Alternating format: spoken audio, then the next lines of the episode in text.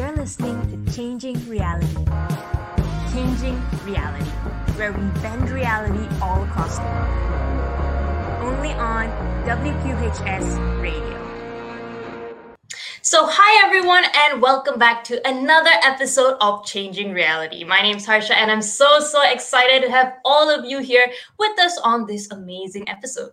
So, for all of you who don't know, Changing Reality is a show that features phenomenal people from all walks of life who are changing the world around them.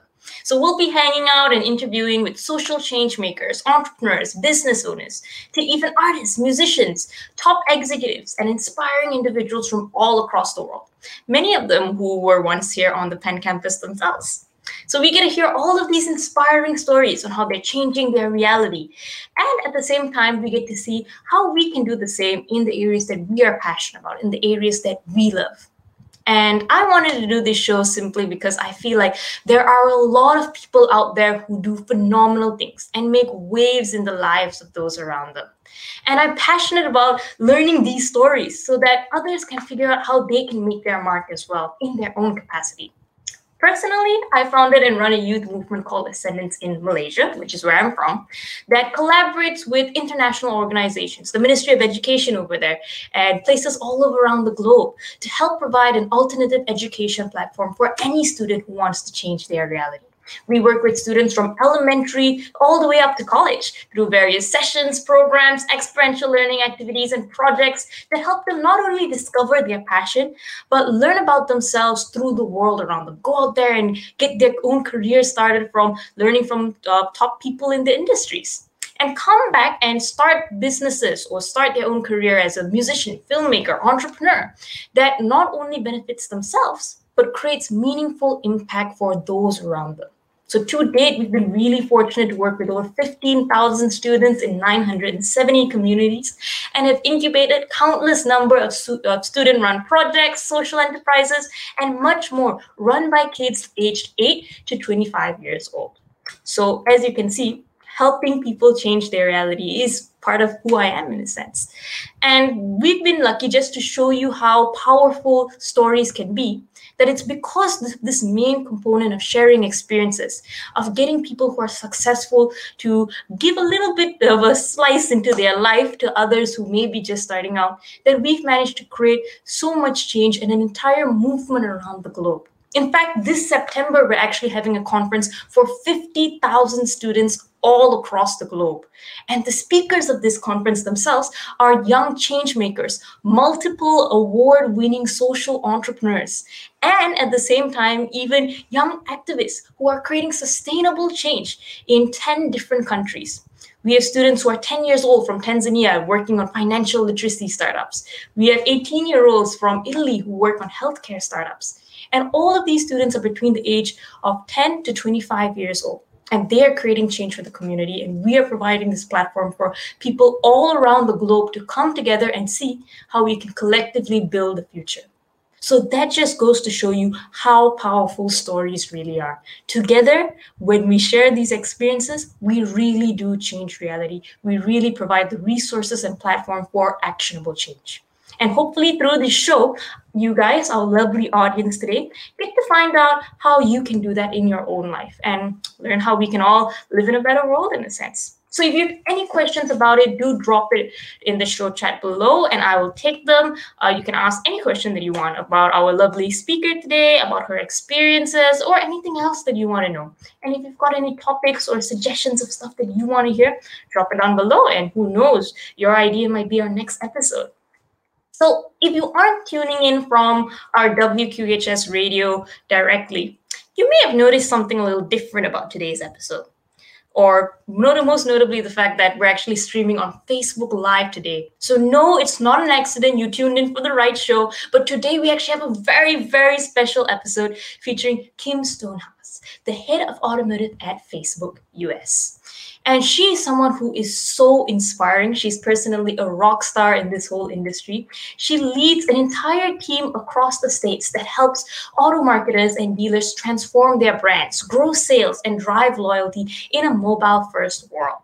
So prior to Facebook, she had um, an amazing career in places like Google, where her team basically um, used research and growth strategy to translate findings to content and media strategies for their partners, and not just the, autom- the automotive industry, but in every other industry that you can think of, from F&B, media and entertainment, packaged goods, and many others. So in more than 15 years in this industry, Kim has led global and US partnerships across a dozen of brands.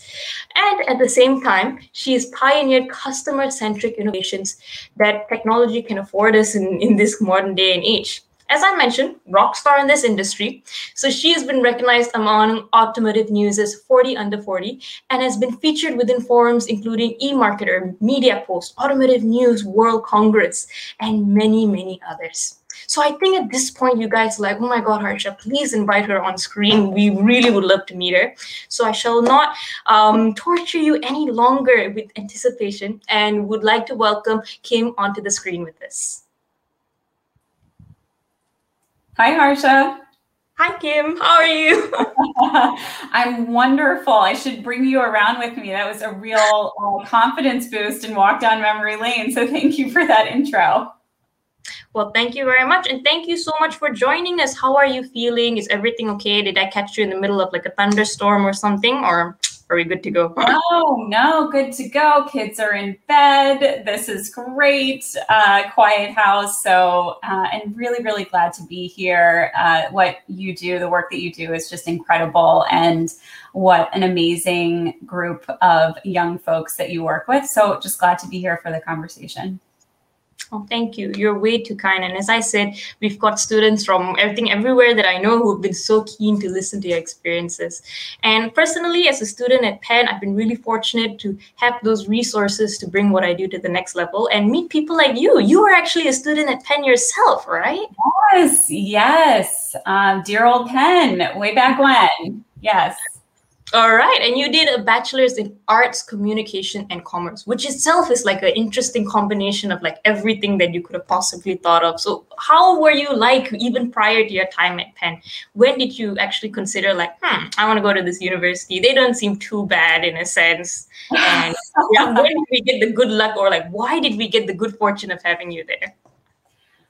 Gosh, well, I went to Penn. My experiences with Penn started with the Penn Relays, oldest and you know largest track meet right in the in the country, at least at the collegiate level, I'm sure. And uh, did that in high school. I was a runner in high school, and we took the trip, drove in a van from Maryland, and I was just blown away by the incredible atmosphere at Franklin Field and the campus itself is as you know just absolutely gorgeous. So that was my my first experience and and uh, intro into the world of penn all right amazing. And you're like not too shabby. I think i could like be part of this in a sense. So how did you actually go about like um applying to penn how did you even feel when you first got into penn in a sense?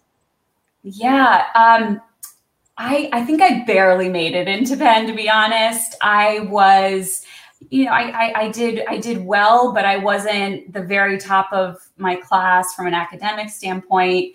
And I was a good runner, but I wasn't recruited. I wasn't on that national stage. So I was, I, I, I think I was, you know, on the cusp in both places.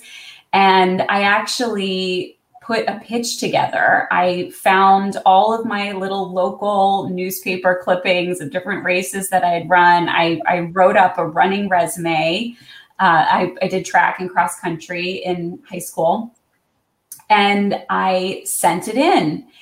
And um, you know, I think that that's more common now, but at the time, I think it was either you're you're sort of recruited or or it's not happening for you. And I remember just being so thrilled and honored that I got to take the train up to Penn. And I remember being in Coach Betty Costanza's office, and she was looking over my stats, and she said, "I think we can use you." And it's like, yes, I think this, you know, this, this, this might, this might work out. And it all worked out in the end. SAT scores and all those things lined up. Uh, and so, yeah, so I walked into Penn feeling like I had just made it in and I but I was very proud as well because I felt like I had you know put myself out there to um, to make it happen. Yeah, I think that's amazing, and that's so. I think that that's very meaningful for a lot of students who are going through this summer, wondering what they should do, like where do they go from here. And I like how that kind of like is a bit kind of like foreshadowing the stuff that you do, putting together the pitch, kind of like having that little sales thing on. But I should spoil anything for our audience, but that is very, very amazing, I'd say. And I think it shows a lot of your character. And even at Penn, you did so many amazing things. You had this concentration, which I think is um, a little complicated for the simple minded like me. Um, again, arts communication and commerce it's like what did you not do in a sense? Mm-hmm. and you were also involved in sports. Uh, you were a division one athlete. You were at the daily pennsylvanian so you also had this report like this whole uh, reporter industry experience. How did you bring all of these experiences together in a sense? Well, uh, I didn't do all of those things all at the same time. So let's see. Well, I first started out thinking that I was going to be a pediatrician, and I think I I, I was pre med for you know maybe a month or so. I uh, I'm pretty sure that I said I wanted to be a pediatrician at a young age and got a lot of positive reinforcement for that. So just kind of blindly going along that that track until i remember being in a chemistry class at penn and thinking whoa this is this is not the way my brain works. I you know i made it through ap calc but this is this is not happening. And i was honest enough with myself to say we're going to have to rethink this. And i wound up in just interested. And i think i think it was a, a, political comms class. I don't remember exactly which one was the first but i was just intrigued and i and i took it for fun.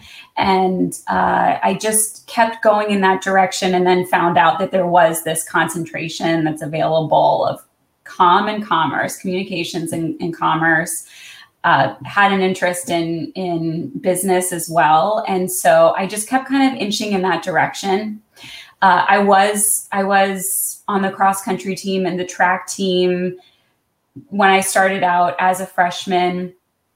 To be honest, I think I was just kind of making my way through being a freshman, being on a college campus, making friends, having fun, and I wasn't as as dedicated as as you really really need to be to be successful and at the same time i had this burgeoning new interest in uh, other activities at Penn. You know, I was going in this direction and I saw the DP and I thought that was pretty cool. And uh, and and so I said, you know, I want to I want to give it a shot. And I I said to the coach, I said, I'm I would like to take I think I said a, a, year or two off, and and maybe I'll I'll come back my junior year. And I think it's a credit to the team that they said, okay, we'll leave the door open. We'll see if you can come back and you can hack it and you train for it. Then maybe we'll take you back.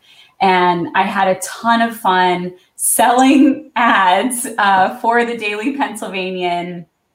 I still have one of the tear sheets of my very first one. It was Tiffany's uh, down in in you know downtown in Philadelphia. Uh, but I really, really enjoyed it. I really enjoyed being a part of a student-run organization that was was so successful from a journalism standpoint, and the business team was a lot of fun too. Uh, but I did have this feeling. My, I think it was the end of my maybe somewhere in my junior year of um, and I'll never have the opportunity again to get the times that I want to tell my grandkids about. I didn't give this running thing its full shot and I need to I need to go back and, and see what I'm capable of. And so I trained harder than I ever had. I dedicated my really dedicated myself to it. There was it was, you know, school and running pretty much.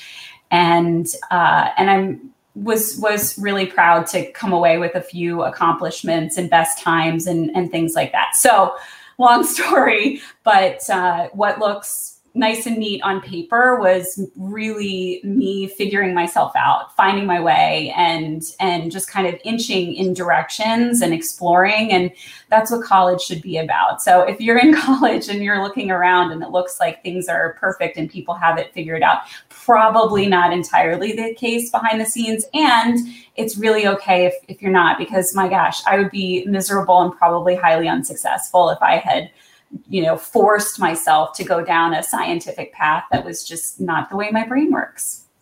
Yeah, and I just wanted like I, I just think that's really meaningful because again, a lot of people are in that summer where they're either in between years at college or getting into it or even just leaving college.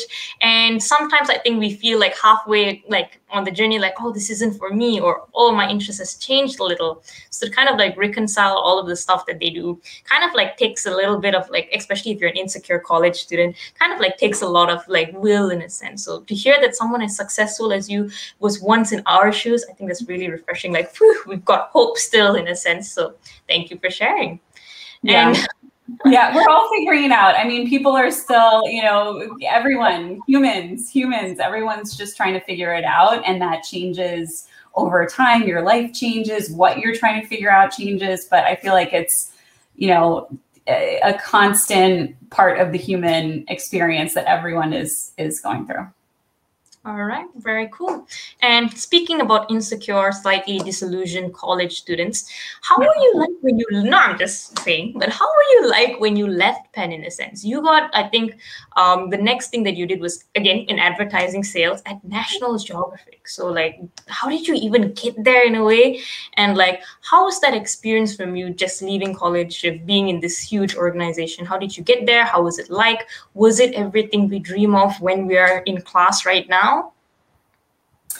Well, let's see. So I I had done internships in the same direction. So production intern at CBS News one summer, and then um, uh, a production company, a small one outside of Philadelphia, another summer. So I just I was I was I kept going in that direction of I like media, I like marketing. Let's keep moving in that direction. So yeah, I mean, I remember, gosh, on campus, if you're really in Wharton, right? So I took some classes at Wharton, but I wasn't a part of the Wharton school. If you're really in Wharton, you're seeing people lined up to be recruited to consulting firms and uh, and big banks, and that was that was not me. And I was just trying to find something. I was trying to find a foot in the door, and um, I ended up finding and applying to uh, to the National Geographic Channel,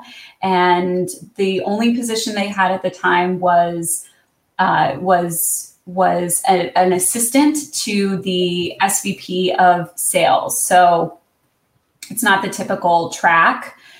Uh, if you want to get more into marketing or or partnering with big brands and things like that, but uh, I met him. His name is Rich Goldfarb. We still chat every once in a while to this day. And he, I could tell that he was, he, he said, I, I will, I'll teach you. I'll teach you about this business. You will be running around and, you know, grabbing coffee and printing things and doing all those things, but I will teach you. And that was really appealing to me. And I, I would, I would say that's something to look for in your first job and early on for sure is that kind of willingness. I would I would get my I would have my notepad that I would just keep throughout the week. And every Friday, when we would go over things for the next week, he would say, Okay, what are your questions from this week? And I just got to run through all of them. And I learned so much from that uh, senior perspective of what ultimately in the, in the next several jobs I would be working towards the interests of someone at that level. So it gave me this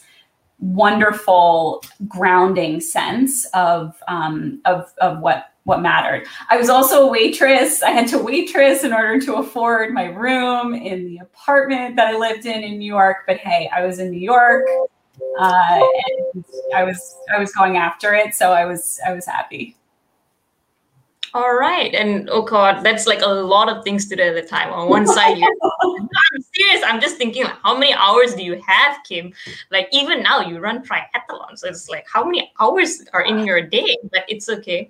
So it's like so on one side you're you're having this amazing learning experiences, you're making ends meet. So you're doing everything that you can to kind of like pursue something that you love in a sense, which is very bold and it seems to work out for you well.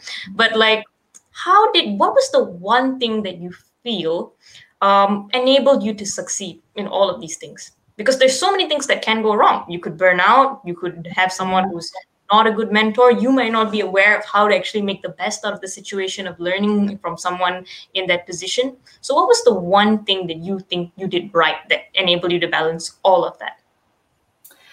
Gosh you know it's hard to pin it to one thing um, I'll, so I'll give two answers. One is is the the obvious one, but I immediately my mind immediately goes to some some late nights and some hard work early on. Uh, I can see myself at a desk at a at a pretty late hour. I don't recommend that for everyone necessarily, but that's that's I mean, frankly, and there are a million ways to be successful. I just want to put that out there. Uh, for me, spending some extra time and to, to be over prepared and maybe to overcompensate for some insecurities early on that was that was definitely that's the reality. That was that was a key for me. Uh, and then the other thing i'll say is is being nimble to to take on projects and find new things that aren't being solved for because someone doesn't really have time for it or it's a new space I mean, even now I'm thinking of we have a help wanted board for our team of, of problems that we need to solve or uh, new things that we can tackle. They're not absolutely urgent, but but someone you know normally from one of the the folks on our leadership team will will say, "Hey, help wanted. This is something." And I feel like whether there's a help wanted board or not, those opportunities exist absolutely everywhere, every single company. And so, you know, find your help wanted boards and and go after those projects, make mistakes and and and you'll get access and learning opportunities through that and that'll help you grow more quickly. All right, that's very very good advice, and also to kind of like pursue those things which are not really kind of like like help wanted stuff is not really your job, but kind of like just saying, you know what, let me learn let me go and tackle this let me solve a problem. And i think that again for someone who's just starting out that may not be like obvious us to do but it, like it does sound very enriching in a sense. So after that you moved to google right? And you started off there um, again uh, very humbly as an account planner but eventually went all the way up to kind of like their head of industry. So wow, that's amazing. And first of all, why did you even go to Google? Were you one of those like foresight like people who were like, oh my god, the tech industry is gonna bloom. I've got to get on it now, or was it just like by chance? So this is just me assessing if I should listen to your advice for lottery tickets or if I should just think. Yeah. no, I mean, I remember when I when I left, I had a lot of people looking at me like the little blue link company. You're you're gonna go over there. Uh, you know, I've always been attracted to. So I, you, you talked about my resume a little bit, but there's a lot of consumer behavior in there, people's behavior, and and uh, sort of chasing an understanding of that, and uh, that changes over time. And it's really interesting to be a part of it in a marketing context when you're involved in in that changing over time. So that's what attracted me to Google really was was it was something that was very new and I could see why that was was making a difference in the world and um, I just wanted to be a part of it. Cool. And when you were in Google, you worked on so many different industries. I think you, yeah. like, I know how they say like the tech companies now know you better than you know yourself. Like, and I, and I, I don't mind. It's nice that somebody knows me. I'm like gonna be honest, but like you went through like many different industries. You explored so many different things. Um, I think automotive was one of it. But again, as I mentioned earlier, you had things like from F and B, packaged goods. So mm-hmm. how did you kind of navigate that? Oh, automotive industry. That's the thing that I want was that even like something you went in with or was it something that you got from exploring all of these different things and discovered that that was the best fit for you Well, I mean, I guess a couple things. I they did ask me. I think Google was staffing up at the time, and they said, "Hey, you know, we have a position in consumer packaged goods, and we have another one in automotive. What's what are you drawn towards?" And I was just drawn towards the complexity of the purchase. I thought, okay, this is this has some really rich marketing challenges to solve. So that's kind of what hooked me. Um, and then and then from there so sorry tell me again you want me to talk about just the the different industries or remind me? A little bit about like how your experience was going through these different industries oh, yeah. also how you discover that automotive was the industry for you? Yes well i so that's how i how i got into automotive. My dad is a really big car guy um, but i think that was subconscious if anything. It wasn't i wasn't trying to follow in his footsteps. I'm not a gearhead like he is. I you know i have fond memories of of his cars and and all of that but um, but for me it really was it was it was the the marketing problems that were were so interesting to me. And then you know, bopping around different verticals. Um, that happened over time where I, I, I, spent a lot of time in automotive and then towards the end expanded as I was, um, you know, leading teams across multiple verticals. Um, I'll say one thing that I ended up doing is I went back to school at night. I was um, I was going to NYU to get my marketing research certificate because it sort of happened over time that I all of a sudden I was responsible for this research budget that continued to grow. And I looked around and I said, you know, Penn's great, but I don't know that my undergrad education is is uh, really sufficient for me to feel absolutely confident about uh, you know being in some of these conversations with different research vendors and and making absolute best best use of things. So, you know, being honest with yourself and you could be over your head and embracing that and just solving for it. Um, that was one way that I that I did that and was able to. I think that that certainly helped me. Um, but you also you gain this pattern recognition by by going to other verticals. I think you become stronger in the vertical you return to. I'm stronger in automotive because I got some exposure to other purchase processes and and got to see how how they worked a bit differently and, and how they work the same and what you can borrow and what you can bring back and, and some places where other industries are innovating that that maybe auto you know can catch up That's actually pretty cool because many times I feel like we think that oh, if I'm in this, uh, I'm like if I'm in this industry, I've got to know like everything here and I've got to spend all my time there. But I guess it's it is kind of interesting how by spending a little bit of time in other industries, you kind of like see their innovation, like notice trends that are similar. And does that help back when you go back to the same industry that you were originally from? And are you able to apply those different experiences in a way that kind of helps you grow? Absolutely. Yeah, that's exactly what I'm what what I and I would say, you know, multiple industries and then also multiple angles. So, you know, I was I was in a sales role partnering with automotive brands and then I was in a a, a role on the global team which supported and partnered with those sales teams uh, in coordinating global campaigns. So I sort of they became the people the the role I was in that became my client, so to speak, internally, and then moving over into the the marketing and consumer research side, understanding those other two roles and what they were looking for. So bouncing around and seeing problems from different angles is also, I think, very enriching and and and helps you as a, a you know a strong foundation to grow right. from. very very cool. And you then went to facebook. You were again in this amazing um, automotive industry started as an industry manager. Today you're the director of that whole division.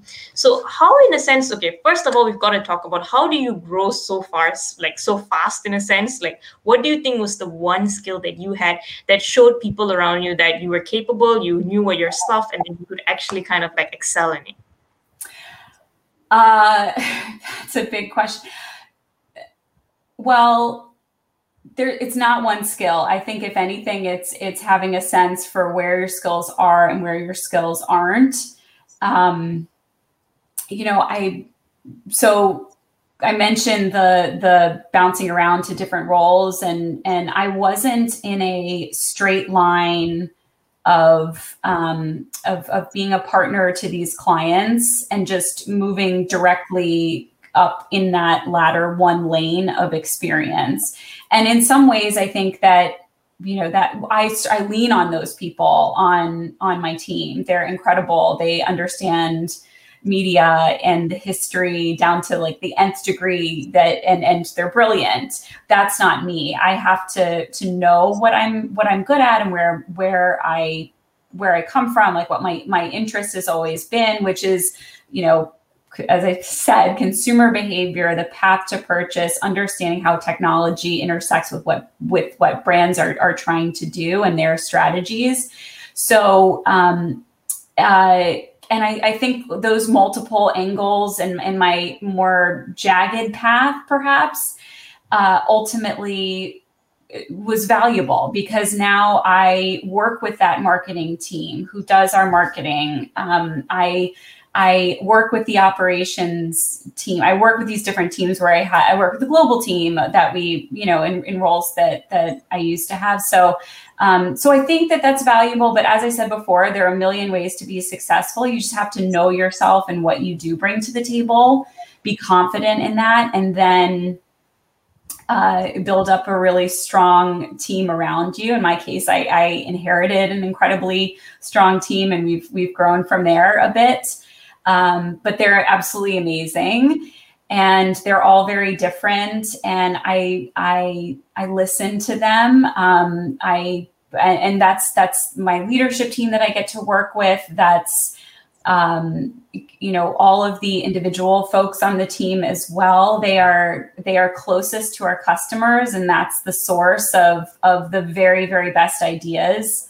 Um, i'll give you an example uh, Bob Lanham is our head of automotive retail, and he talks to dealers day in and day out. And uh, he he recommended to me a couple years ago. He said, "Kim, we really need to have our own Facebook group where we can spark a community and dealers can ask each other questions about you know the best things to do on facebook and, and troubleshoot and, and talk together and not just about facebook but all means of marketing. And in my mind i was i was going through all the risks and all the ways we might not be prepared for how that could grow or or what if we did it and nobody showed up. How embarrassing would that be? And i i, I came from a mindset of of of risk frankly. And but he just he knew he knew that this was necessary because he's he's talking to them every day and uh, long story short he was beyond right there are almost 4,000 people in our Facebook Auto Marketing Collective today, and it's highly it's a highly engaged community uh, people exchanging ideas, and we're involved. But they're so so um, so yeah, you've got to you've got to really listen to your people, and and I think there's a phrase that ideas come from everywhere, but I, I, truly think that the best ideas come up, come from the people who are closest to our customers, and anything we've done well has bubbled up from from that. I, that's amazing. And I think that is a reflection of good leadership in a sense that you know the strengths of the people around you, you're willing to listen to their ideas, and at the same time, you create a culture that enables them to kind of like express their ideas, enables them to think beyond like the problems that they're solving on a day to day basis. So kudos to you. And what do you like? Share with us a little bit about how you you learned to be a good leader in a way for all of the executives listening in who are struggling to manage their own teams. Oh gosh. Well, let's see. I mean, I've, I've had some, I've had some very good examples along the way and I try to steal good ideas from wherever I can. So we, I, I follow many leaders that I admire, whether that's, you know, on Instagram, on Facebook, or within our own company. We have our our internal Facebook, which is called Workplace, and, and you can see, and I'll, I'll see. I love how that person handled that um, I'm gonna I'm gonna borrow that. I'm gonna make that our own for our automotive team. So um, that's I, I think when you when you think about mentorship, it can come in so many forms. It's great if you can find that mentor who's going to talk through everything on Fridays, but there are so many uh, ways to get exposure to to different leaders. I mean, what you do here and and grabbing people and and uh, hearing your stories is is one one example. Um, let's see what else what else? I mean it's i guess you know one one thing is that it's really not about you. Um which I find comforting at the end of the day. Sometimes I don't do this very often. I don't do interviews like this very often. It's not my comfort zone, frankly. I'd much rather light someone else up to who's who that's that's their comfort zone. Again, playing to your strengths and and allowing others to to play to theirs. But I do think it's it's helpful to to know when you're a leader that it really isn't about you. It's it's I, I am one person. And so it's about creating organization structure opportunities for people to own and and go off and, and take their ideas and thrive. That's that's what leadership really is. That's brilliant. And i know you say you don't do interviews so thank you so much. And you are amazing. So just like relax and like no I, i'm going to be honest i actually think you're a really good presenter. I actually watched one of your presentations in i think it was MediaPost. They had like a live session. I, I can't remember like what the exact thing is but you were giving a presentation. And i just noticed that you were just really humble. You knew your stuff. Um, and and it was just really nice to see you interview so well so in a way like like when it comes to like stepping out of your comfort zone because i feel like this is something that you'd have to do a lot at such a like high position global um, national position in a sense. How do you even step out of your comfort zone and do things that may not always be your strength but is required for that moment or has a huge benefit at that moment and yet you do it so phenomenally so effortlessly in a sense? Oh gosh well thank you for that. I think uh, you tell someone and then you're committed you tell someone that you're going to do it and and yeah and and don't do yeah don't do things alone. Things are are you, you get momentum from just have the first meeting or have or say it out loud uh, and and that way you can't you can't get out of it. You know you're you're you're committed there's momentum and and off you go. It's kind of like you know i i still run as you mentioned i don't do triathlons anymore. That was pre-kids, but um, but I still run, and it's kind of like you know you sign up for the race, and it's it's far away, and it's a good thing you did, and then you get on the starting line, and you're like, oh my gosh, you know, you have all of those questions, but sorry, the gun's going off, and and so if you just inch your way there take the first step, whatever it is speaking engagement, big presentation, um, whatever it is, just you know, take the first step and and have someone with you, and off you go. Okay, very good advice. I'm going to use that and sign myself up for all of those things that I'm supposed to do, but I'm just a little bit nervous about. So, like, if you see me have a post on like Facebook or LinkedIn going like, "I'm so nervous, it's all Kim's fault," it is all your fault. like, it, and see, look at you. You do a wonderful job. And so you would never know. You would never know that you're you're nervous about anything because think about all the things you've accomplished. You'd be surprised. And like you are definitely a role model for all of us who want to do things and again uh, i think we've got a lot of like questions from the audience a lot of them going like oh my god kim this is amazing both on our channel and also here at the side saying nice sharing this is lovely. And we do have another question that's actually from the audience which is how do you deal with team members who make a mistake or when there's an issue in the organization? What's your strategy going in? Are you good cop bad cop a little bit of both? Or like what do you do in a sense yeah, well, and Facebook is absolutely a culture of feedback, and it's a really good thing. Um, I love the phrase that it, it, only your friends will tell you when you have food on your face. Um, I've tried to I've tried to say that, and I hope that my team feels that I model that, that I want their feedback. I it is inevitable that we all have blind spots and we're inevitably doing we're making mistakes. We're all human. Uh, so i think the, the first thing is that you want to have a, a culture where feedback is is known as a tool is known as normal. Um, and then you also you have to make sure that you're acknowledging all the things that are wonderful and uh, that your team feels appreciated um, because otherwise there i think there was there was a study done that that people overweight negative or constructive feedback seven to one right versus versus something positive. Again we are all human. We are all insecure beings wandering this earth.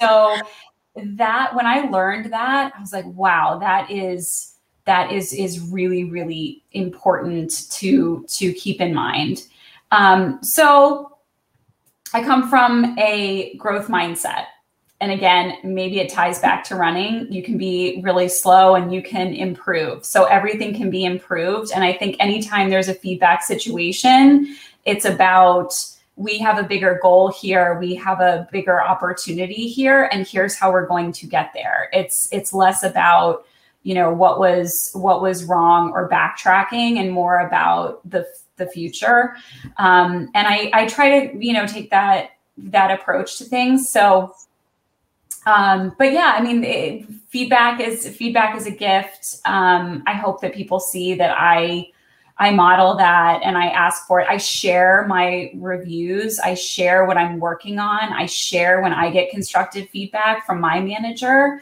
um, because we just have to normalize it. It's just we're all trying to improve normalize it that's really great and model it for your team. I think that answers the question. And i'm going to be honest as someone who's both like a leader and at the same time someone who's in a team with other people i think that seeing when my leaders go like oh it's all right like i, I get this too or like oh i've got this comments that i'm working on and just like seeing that help really helps me replicate that. And it's amazing that you have such a lovely team that has you as their leader. And like i've got to ask though how do you deal with like your own insecurities in a sense? So like when you are like again huge role and things like that. So when you are doing something and maybe you make a mistake or maybe you say the wrong thing or even if you said all the right things and everyone's going like hmm are you sure you know what you're talking about? kind of stuff mm. how do you actually deal with that and like still push through in a way? Hmm. Let's see. I mean one thing that comes to mind is you know there's inevitably there's stress there are things that you're trying to work through. I can you know you've got a really important meeting um, and you're nervous about it. So that comes to mind for me. That's what i immediately think of. And i i will i will tell myself you're in the before and that is really helpful and calming to me because if you're in the before, if there's a before, there's an after. And that reminds me that I've done this before. Maybe it wasn't exactly the same, but this feeling that I'm feeling is natural. There will be an after. I kind of reflect on the after and remind myself that it was silly if I was stressed out about something because it, it turned out okay. Uh, so, yeah, that's. that's you're in the before you're in the before it's okay there will be an after you will come up with the idea you will figure it out you will pull in someone else you will collaborate you will you will figure it out together um, there will be an after there's always an after you know just so you don't get too wrapped up in it um, and I also I'm looking over at this. I sent this to my to my team because to your point of I'll explain it and then uh, of just of insecurities. I worry about my team and insecurities, especially while we're all working from home, in that you don't have the immediate feedback that you get when you're around other people. You don't have as much of an opportunity for a sense of security. Okay, I'm doing a good job. People are smiling around me. Things are okay. And so I just I, I sent this little thing to okay, um, very cute. I, I, yeah. Yeah, and I love staring at it myself because yes, we are a feedback culture, constant improvement, all of those things, very high expectations, always looking to improve. But um, everyone's just better and happier, and I think more productive as a team if you come from a place of calm and confidence. So I just want that. I just want that for everyone you've got this in other words all right no no and and it's so sweet that you actually sent it to them because I feel like one of the things like during the pandemic is we've all kind of like like gotten a bit disembodied. It's like, where am I? Who am I in a sense? So sometimes just getting something physical in the mail is just like, oh my God, there's a world outside here. so it's like it's so sweet of you to actually do that. And again, on the same vein of this pandemic, like mm-hmm think compared to all industries, you're in a really weird place because, like, on one side, you've got the whole automotive industry, and I don't think it's been like so smooth sailing during the pandemic. I mean, first of all, nobody's really like allowed to drive for like a year, and then you've had to like at the same time like be on their side. But you are also in a company that is at the forefront of this. I feel like I personally have used Facebook so much more in the last year and a half than I would have done in any other lifetime or any other situation. So again, you are a, like in an industry that is maybe suffering a little bit due to the pandemic, but also in a company that actually has the solutions and actually is the best person to kind of like provide the solutions. So you being in the middle of all of this, tell us about how it was like coming up with ideas to solve problems, or even just talking to the clients and calming them down during this period. Well, actually, about this pen holder too, because then I would definitely want. Did you send them like a, you got this oh, pen? like you, know, cool. you know, actually, I would say that they inspired us through oh. the pandemic. So the spe- I mean, automotive the automotive purchase is is one of the few right it's one of the hardest to bring online uh, and the speed of our partners, the speed of these automotive brands in figuring out how to bring as many steps as possible online, whether that's the ability to sign the paperwork online. Uh, we had a number of brands revealing new vehicles on Facebook Live. We had brands uh, doing doing um, walkarounds of, of vehicles and dealers closing sales and doing that using Facebook Live or Instagram Live, um, testing Messenger to you know ramp up what we call conversational commerce. So allowing dealers to connect with people one to one you don't have to send an email or fill out a form and wait. It's all you know it's all all brought together and and as quick as you want the conversation to happen. So we saw a ton of innovation and that was just i mean you can you imagine how much fun that was for our team to work with our our partners who were moving so quickly in order to make those rapid changes because they had to. Um, they're you know we work with brilliant marketers and uh, the way they stood up these completely new operations and and ran it all the way from brand through their dealers was just uh, astounding. It was it was very incredible to to see and be a part of. Okay. That's amazing. And again, you guys did so many cool things. Like I saw like AR ads in a sense for like yeah. cars. Like, okay, I would not have thought of that. But again, definitely inspiring, definitely a lesson to every other industry in a sense that hey, if they can bring this industry online, what are you guys doing in a sense? Like, yeah. yeah. yeah, I mean the ability to to see if that you know if that that full size SUV is going to fit in your garage, you know, so not just AR but um, to scale uh, you know, so what what people have used to see, can you try and do these sunglasses look good on your face? Uh, to see that being used in the auto industry, it was just it has been amazing, and it's it's. I think that was just the start of it. It really sparked through. Uh, you know, creativity loves constraint. That's another phrase that I love, not my own, obviously, but uh, but it's really, really true, and that's what we saw over the last year. All right, very cool. And I also saw that you spoke previously about something called discovery commerce. And mm-hmm. that I think that that is becoming more and more rampant in this um, increasingly digital age, in a sense. And mm-hmm. the gist of it, I may explain this terribly since you're actually the professional at this, so like be, like be prepared. But I think the gist of it is we're moving into kind of like a world where no longer is it like, hmm, maybe I might find an ad that would suit what I want, but as the consumer, you're like, why isn't this ad exactly what I was looking for? Like, mm-hmm. why isn't that I want coming to me in a sense. So share with us a little bit about how this whole industry of ads is transforming in a way into something that is more customer centric. And what does that mean for all of the businesses out there?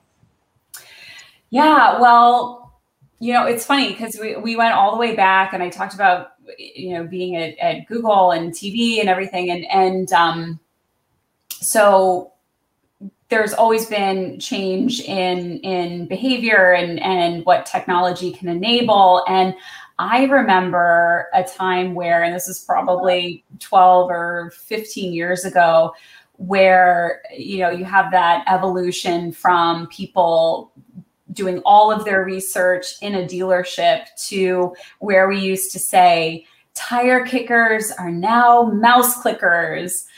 And and I mean, we laugh now because it's just it's just so obvious. But back then, that you had to have a tagline because that was that was a novel concept. And so you went into this place where people are doing all of this research online, and then that became normal, and then it moved to mobile, and now the new experience and consumer expectation is that I shouldn't have to do all of that research. The right vehicle should be brought to me. I should just discover it on my phone the same way that all of the people and moments and causes and inspiration that I care about are curated for me in my Facebook feed and my Instagram feed. That the right vehicle for me when I'm in market for a vehicle, that should also be a part of that experience. And uh, and so that's discovery. We're seeing it we're seeing auto brands really start to take advantage of, of that as a tool and shift their mindset to that expectation. And uh, you know it's it's pushed by the experience that people are having in all of their other purchases. So in the retail sector uh, the the expectation is that it's five taps to checkout from being served the perfect, you know, shirt or necklace or sandals, or in my case, running shorts to checkout. Um, so that you know that that convenient discovery all the way through frictionless purchase. That's the journey that we're on right now. Five taps. Okay, got it. Five taps. Got it. I'll make sure. Think about that. Think about that. And that and that's you know I think will be the same way we laugh at the the whole mouse clickers thing. I think that five years from now we'll be in a place where that is absolutely the norm and there's a sort of corollary experience to that in automotive and again i think we, we saw such acceleration in that direction over the last year and, and i kind of like like from a customer's point of view i kind of like see how the mindset of like myself and the people around me change. Like i i i, I i'm guilty. I used to do a lot of research. Now i just trust every ad that comes up like yeah this is perfect for me. Good job facebook in a sense. I'm just like yeah how did you know? in a sense. And at the same time i feel like someone who runs a small business, nothing is huge as the clients that you work with. But I also see sometimes that clients now expect that I like the first thing they saw is the thing for them in a way, or it's like, and then they don't really do as much as research as I think they would have done earlier. So it's definitely a shift in mindset. It's just something that I feel all of us need to kind of like be aware of. And in all of these changing times, or even in your day to day operations, there's literally so many things that are evolving how do you stay on top of all of this? You work with changing technologies changing mindsets changing people. How, how do you cope? Hmm. well i think it's i think it's thrilling. Uh, i like change you know? I when we first work from home, I was like, this is novel. Okay. And, you know, now I'm looking forward to being back and it won't be the same. And so I don't know. I guess if you're in this industry, you're probably drawn to change and you've, you've got to get comfortable with it. Um, but that's that's not to say that it isn't hard sometimes.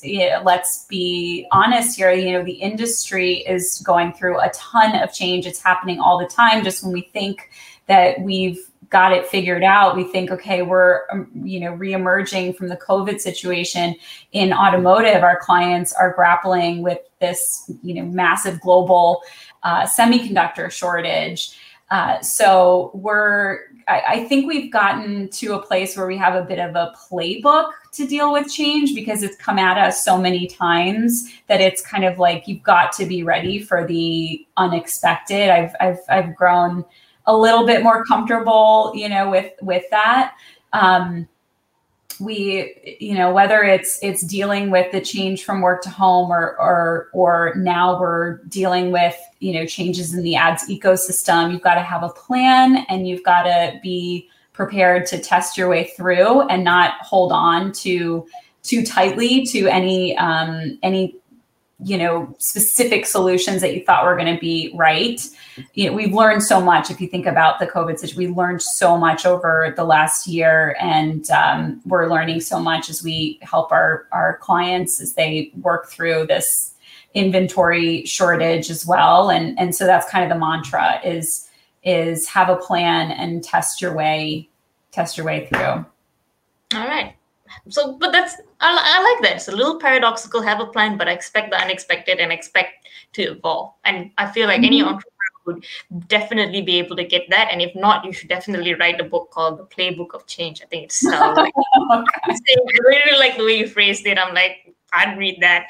But with all of these things going on um, you're definitely someone that i think we can all look to if we want to work with someone uh, if we want to like be like you run an entire industry in one of the biggest companies out there. And a lot of your clients are huge players in the industry. A lot of them are at the forefront of it. And you do an amazing job serving them, meeting their needs, getting your team rallied up to support them in whatever way you can. But on the flip side, what is one thing that you feel that you'd wish, in a sense, that your clients would know about the work that you guys do? Because again i feel like people who work on like the ad side are often like not so appreciated. I know i don't appreciate the person who runs my digital marketing as much. I'm sorry ramya i appreciate you. But like for you like, like what is the one thing that you wish that your clients knew? That is a great question. Um well let's see i do I, I do think that um, we do. So we do. We care very deeply. And I remember being in a meeting once back in the office where we were all sitting around a table obsessing, as we often do, obsessing over um, a client's performance and what is the learning agenda that we're going to develop, like the, the series of tests in order to improve their performance. And um, we were you know talking about everything from their end business goal to how they think about marketing how they think about our i mean and i remember just thinking oh my gosh if they only knew that we've been in this room for the last four hours obsessing over their business their success i think they know that we, i think our clients know that we care um, but you know, we we hop on every live, we rally around it as a team. And when they reveal a vehicle at 9 p.m. on a Tuesday, we're all there cheering them on. Uh, we do obsess about their performance and you know have a marketing science team a creative shop team dedicated to coming up with ideas and working with their agencies we listen to every earnings call uh, and so, yeah, I guess if, if they were a fly on the wall, I wonder if they they would know like just how much we care. But um, you know, it's a it's a great question, and I think if I asked my my clients, like I should ask them the same question, really, because I think everybody would have a really really interesting answer to that, and uh, you know so much more gets done i think when you have that curiosity and that that empathy is built in both directions. So I, I, might have to steal that that question from you. I'd love i'm i have some some folks i should ask that question to as well No, and you gave a very insightful answer, and I feel like like if only we knew the work that people do to help us out, um, I think it would make us a lot more humble. And thank you and everyone at Facebook who does the work behind the scenes. I know you guys get a lot of um, heat, but I think you guys deserve a lot of credit as well. And just to end off, you seem someone who's really passionate about the people you work with. We spoke about your team, and now we're speaking a little bit about the clients you work with. What do you think? And this is actually a question from the audience. What do you think has helped you and your team to maintain your relationship with these clients and to ensure that you've got this long-term relationship where they are constantly coming back to you, that they're like retained in a sense, you know, like where they are like your people in a sense? What has developed that relationship? Mm. Well, I think it's it's it's a lot of it really does. Yes, there are relationships, and those are I think those are built sometimes in the the toughest times when you're in the trenches together. You're trying to figure something out, um, or something doesn't go well, uh, and you're you're working your way back from that. If a campaign doesn't perform as you thought it would, um, etc. And I've found that those can be the moments where you do build a bond because you're you're in the trenches together. You're working towards the resolution together, and um, uh, so those those can be real trust building moments. You know, if to the extent that you're you're dedicated to to fixing the problem and preventing it in the future. Uh, and then I would say, you know, these these brands, these marketers have really hard jobs to do. It's really hard to um, understand to the level that they need to exactly what is driving sales and building their brands at the end of the day. And uh, so, so these relationships are built absolutely on the the trust and our dedication to their business. Um, but the the growth of our our partnerships is also certainly built on um, how we're able to do that at the end of the day. And we work really, really, really hard to um, map to their goals, to understand them deeply, what they're trying to do, and then sell some cars. or, and again, very nice roadmap of maintaining relationships i think it goes down to everything from the relationship itself being there for the person having that trust having their best interests and getting them to grow getting them to see those results. So again brilliantly said.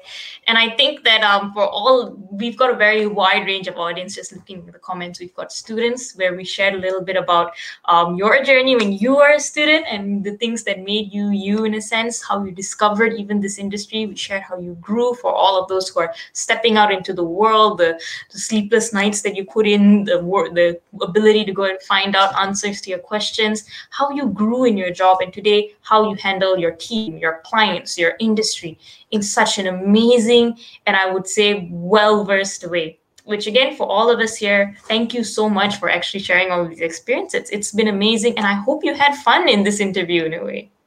Yes, this was great. Thank you so much, and uh, yeah, I just hope it was. I hope it was valuable very very much so. And i and there's so many questions i think both me and the audience have for you. The audience doesn't normally ask so many questions so like that just goes to show that they want to know more. But i think with that i we've got to wrap up for today. And i just wanted to say that uh, many times we feel i feel like um we don't really appreciate the companies behind technology and like it or not, the world is becoming more and more immersed in this online virtual setting.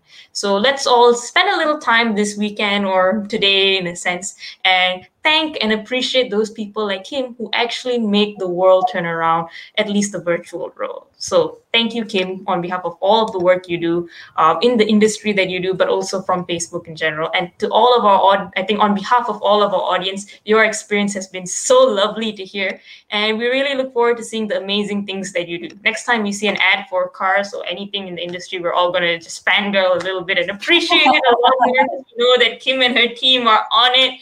So thank you so much for joining us.